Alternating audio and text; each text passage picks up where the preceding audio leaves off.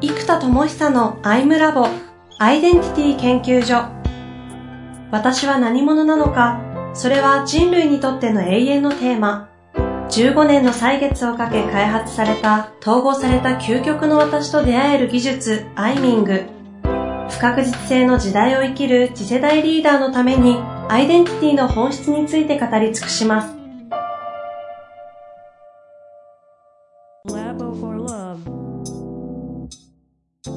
こんにちは、遠藤和樹です。生田智久のアイムラボアイデンティティ研究所。生田さんよろしくお願いいたします。はい。よろしくお願いします。さてさて、今月最後になりますが、えー前回はね、非常に具体的な、もう事業の中身の話をね、シェアしてくださったんですけど、まあ、ここに来てやっと、インサイトマップ講座ファシリテーター講座ですね。ファシリテーター講座ですね。をリリースしたと。まあ、リリースしようと思ったらもう6年、7年前からできた。そうそう、これ10年前からやっとけって話だ。やっとけっていうやっ。とここに来て世に出るというね。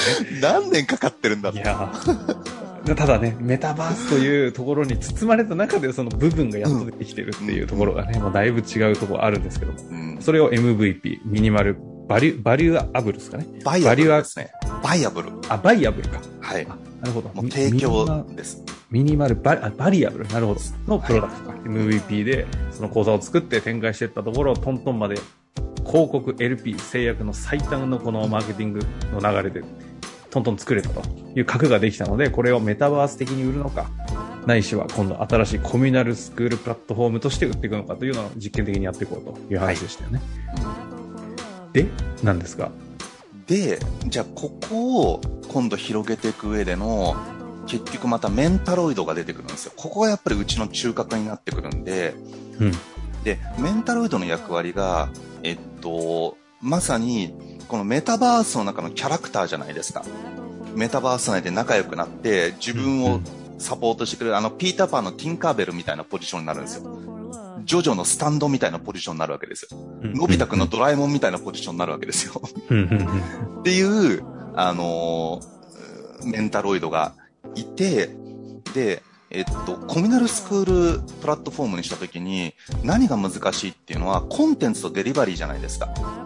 じゃあコンテンツをちゃんと知識として完全マスターして、言葉運びも含めて完璧にそこでファシリできるかっていうと、ここがかなり難しいんですよ。うんうんうんうんなので、これをメンタロイドができるようにしちゃえばいいんですよ。なるほど。例えば、インサイトマップのファシリテーター講座でみんな学びましたと。じゃあ、インサイトマップ講座を主催したいじゃないですか、みんながコミュニティ内で。で、これが、ちゃんとマスターできれば、スライドを用意して自分でトークしてファシリすればいいんですよ。うんうんでも、そこ自信ないなと思ったら、えっと、トークの部分は僕の動画を流せばいいんですよ。で、ファシリテーションはメンタロイドにやらせればいいんですよ。うんで、最後にみんなどうだった？ってやって、ワイワイ話すだけでいいんですよ。ファシリテーターは。講座のファシリテーションメンタロイドができるんで。うーん。インサイトマップのセッションもメンタロイドができるんですよ。イメージが具体的にやったことないんで見えないですけど、そんなとこまで来てるんですね。そうです。で、そうすると最後に、コミュニティファシリテーターが、誰々さんどう思いました？こうでした。ああ、そうですね。よかったですね。じゃあ誰々さんどうでしょうってやるだけでいいんですよ。ほうほうほうほう。講座のファシリとか落とし込みのファシリっていう、この辺の研修の知識がないとできないファシリテーションは、メンタロイドができるんですよ。から最後のコミュニティ内の盛り上がるファシリテーションだけでいいんですよ。ほうすごいですね。はそう。あ、はあ。あ、じゃあもう今となっては、その講座をやっていくときに、生田智久はいらないところまで来てるってことですか？えっ、と、もちろん僕が全部やればそれはそれのクオリティにはなるんですけど、はいはい。まあ、6割とかわかりませんが。でも自分じゃなくっても回る仕組みにはなるんですよ、これで。へえ。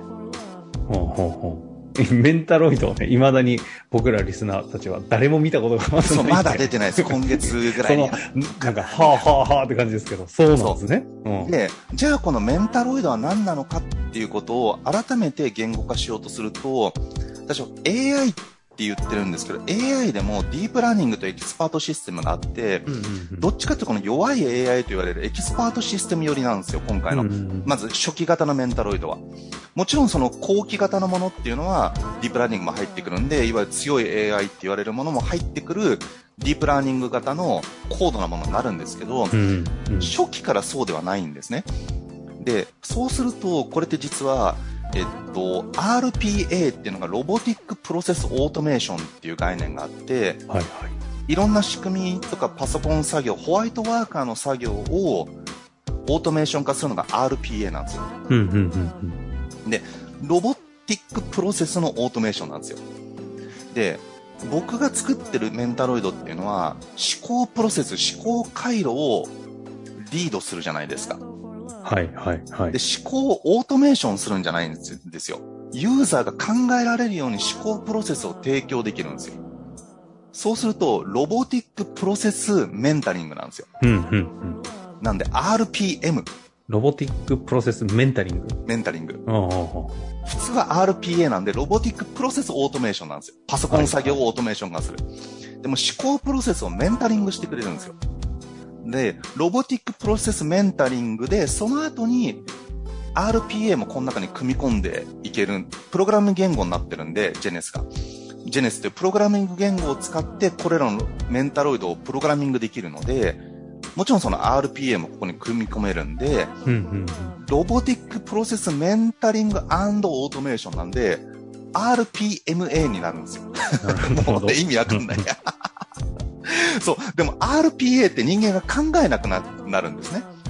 でも RPM でメンタリングなんで、そのロボットが思考プロセスをメンタリングしてくれて、作業プロセスはオートメーション化してくれると。あでも、思考は人間が意思決定しなきゃいけないんですよ。ここまでをやって、かつオートメーション化するところまで行くんで、あ、なるほど。RPMA になるんですよね。うんうんということでどうなるかというと、これを使ってファシリテーションをすると、えっと、じゃあ動画がありました。A さんのエネカラーの特性からするとこうなるんじゃないですか。B さんだったらこうですよねっていう個別ファシリテーションをメンタルとかしてくれるんですよ。はいはいはいはい。で、じゃあ A さんのビジョンはこうですよねと。じゃあその前々回の講座で作ったビジョンに基づいて今回の気づきをまとめると何ですかと。このビジョンがあなたの場合〇〇って言葉が入ってくるんですよ。はあは生田さんのうちなる花火祭りというビジョンに向けて今回の気づきはどう応用できますかっていうふうに聞いてくれるんですよ。あ。うんうんうんうん。なので個別化されたファシリテーションがまずここでできるんですね。はあ。はじゃあこうですこうですって気づく一発じゃないですか。じゃあ、いつまでに何やりますか？じゃあいつまでにこれやりますって答えると、えっと、それを目標管理アプリにそのまま入れてくれるんですよ。あ。なるほど。つまりここは RPA でプロセスがオートメーション化されるんですねう。んうんうんじゃあカレンダーで何月何日、いついつやりますかってカレンダーがビョンと出てきて、そのカレンダーでここっていう風に指定してあげると、じゃあカレンダーに入れときますってなるので、これも RPA になるんですよ。はで、その日が来たら、じゃあ、えっと、今日の13時からこの企画やるっていう風に前々回ここのワークで気づきましたよね。じゃあやりましょうねと。じゃあタイムトライアルで今から60分でやってみましょう。用意スタートってリードしてくれるんです。あ。はあはあはだからその時間をマネジメントする、つまりスポーツトレーナーが、よし、あと10回とか、じゃあ筋トレ行くぜとかってリードしてくれるじゃないですか。あとトレーニングメニューを覚えるのも結構大変なんですよ。あ。うん。でもそれをコーチがトレーニングメニューをリードしてくれるじゃないですか。そこもメンタルとかやってくれるので、その場のモチベーションマネジメントとか、トレーニングとかのプロセスマネジメントもメンタロイドがしてくれるんで、オートメーションした後のモチベーションマネジメントとか実行管理までも一緒にやってくれるメンタロイドがここに出てくると。しかも個別カスタマイズされた。そうです。そうするとコミュニティの中でみんながいるからやるぜってなったのを一人の時にやってこないっていう人が続出するんですね。で、ここでもう一回メンタロイドがそこでもカバーしてくれると。で、KPI の管理とか、タスク管理とか、カレンダーの管理とか、タイムマネジメントができるシステムが裏っ側に全部入ってるんで、これを使って、えー、全部マネジメントをしてくれますと。なるほど。そうなんです。だから、ロボティックプロセスメンタリングオートメート、オートメーションはマネジメントですね。だからこれがウィルマネジメントシステムの中核になるんですよ。ウィルがマネジメントされていくんですよ。あ。めちゃめちゃあれですね。こあの、メンタリングもできる秘書そうです、そうです。欲しいわ。それはなるほど。そういうことですね。っていうのを、えっと、例えばコミュナルスクールプラットフォームとして導入した場合もそういう形で講座とかが行えられる、行えるってことですそうです。コミュナルでやる場合、トレーナーを呼んでくるってお金がかかるじゃないですか。講師を呼んでくる。かはいはい、ファシリテーター呼んでくるとかそうなんですよ。プロを呼んでこなくっても、あと、じゃあ一人一人一緒にやろうっつってプロをつけたりすると大変じゃないですか。なるほど。こ。こをメンタロイドが代替することで、コミュニティの中でスクール代を払わずに、この、メンタロイドを入れることで破格で誰もが使えるってことになるんですよ。はあ。はあ。なるほど。すごいですね。はい。大体コミュニティにそういう人呼ぶと、コミュニティとその講師との相性とかいらない要素もいっぱい出て、うまくいかなかったりするとこも、全部排除できる。排除そう解決できるってことですよね。そう、選択できるってことですね。ああ。で、あとそういう講師をなら当然コストが高いですから、優秀な講うん。師ほど。うんうん。あと場作りができるファシリテーターほどフィーが高いので、あとそういう人よ呼んじゃうと今度コミュニティ持ってかれちゃうとか謎の問題がそうそうそう起きるじゃないですか。引っ張られちゃうんですよ。そうなんですよ。そうならない、コミュニティ内で、みんなで、なんだ？みんなでハリーポッター見ましょうとか、みんなでじゃあ、あのー AKB のコンサートの DVD を見ますとか、なんかそんな感覚で一緒にできる感じですね。ああ、なるほどね。まあだからやっぱり遊んでたところに新しいゲームできたぜっつって持ってきてみんなでやろうぜっていうのそとう。全く同じ感覚ですよね。で、これをどうやって販売するかっていうのが、ほうほうえっと、マイクロコミットメントって概念を僕は作っていて、最初ね、これサブスクにした方がいいんじゃないかなって最初思ったんですよ。でも、Amazon のですね、Kindle の Unlimited 登録するんですけど、まあ読まないんですよ、本を。あで、これやっぱりですね、あ、使ったことないかも。そうなんですよ。で、Netflix はサブスクでうまくいってるんですよ。はいはいはい。でこれやっぱりエンタメって向こうから刺激が来るというか引っ張りが強いんですよね。なのでサブスクで一個一個自己決定してなくっても引っ張られるから見ちゃうんですよ。でも学びと、あと学習、学びと実行とか、あと考えるという行為は能動的な行為なので、エンターテインメントって受動的じゃないですか。ドラマを見ればいい。でも、その学ぶってことも考えるも行動も、この能動的な行為なので自己決定が挟まらないと、サブスクだとですね、バクッとその全部本棚が手に入るよっていうサブスクに自己決定してるんで、一個一個のコンテンツに自己決定してないんですよ。なるほど。だからこれは一個一個に自己決定する。これを学ぶって自己決定する。つまり一個一個買うっていうモデルの方が圧倒的な相性がいいだろうなと思ってるんですよ。はいはいはいはい。で、ここで今最強はピッコマだなと思っていて、あの、50円をポチポチポチポチやっていくモデル。うん。それ前回話しましたっけ？話しましたね。そう。こんばんは。はい。っていうモデルにここで帰着すると、みんなで漫画を買って一緒買って一緒に読もうねって感じで、1500円ぐらいでさ50円かける30話でポチポチポチポチやっていくと、1個のファシリテーションが完成して、えっと、みんなでそれを一緒に学べる。まあもうちょっと1000円ぐらいでもいいですけど、50円かける20話でもいいんですけども、そのぐらい小さなマイクロコミットメントをすることで、しかもそれがずっと使い続けられる仕組み。になっていきますよというのが、この前回のメンタロイドの仕組みにここでぐっと繋がっていく感じですね。なるほどっすね。つなんかついに今まで作ってたものが、こう、それぞれのコンテンツの関係性がやっとこう、具具具具現化されてきてる感じがしますね。す売り方も含めた。そうなんですよ。だからこれがずっと言ってきてる自己統合と自由意志が循環する世界のサイクラシーって呼んでたやつの、それの統合なんですよね。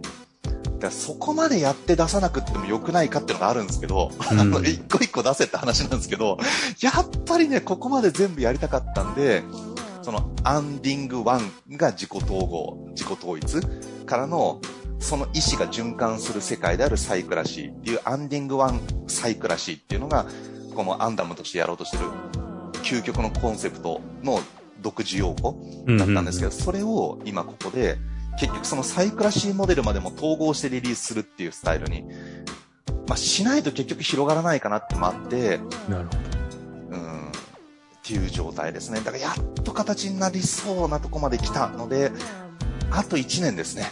ど。う。もうんリリースをどんどんしてきますけど、来年中にその CNS とかが全部出来上がっていって、と回っていく。もうそこに対してガンガンマーケティングでガンガンリリースっていうところになってきてるタイミングですね。なるほどですね。はい。まあ、とは言っても、一旦は皆さんの見見えるところで言うと、あの、インサイトマップファシリテーション講座としては見見えてくるはずなのでね、そこからちょっと入っていただきつつ、そうです、そうです。裏か今言った話が動いてるんだけど、うんその辺も体感しながらぜひ参加していただきたいですね。そうですね。あちなみに、えっと、今、普通におっしゃってましたけど、あの、前回からか、あの、広告かけてるとは言いましたけど、普通にん聞いて自主的に参加したい場合はどこに行けばいいんですか？えっと、Facebook のジニアムのページに見る、入るか、えっと、インサイトマップファシリテーター講座で検索したら出てくるかな出てくるかな？出てくるかな出ますか？えーと、ちょっと待ってください。今、打ってます。インサイトマップファシリテーター講座。えーっとね、あ、出てきますね。インサイトマップファシリテーター講座で出てきます。インサイトマップファシリテーション講座で出てくるんですね。そう、ファシリテーター講座。ファシリテーター講座ということですので、うん興味ある方ぜひ、広告に来てない人もいると思いますので、私来てないですから、はい。ぜひご登録いただけたらと思います。ぜひお越しください。ありがとうございました。はい、ありがとうございます。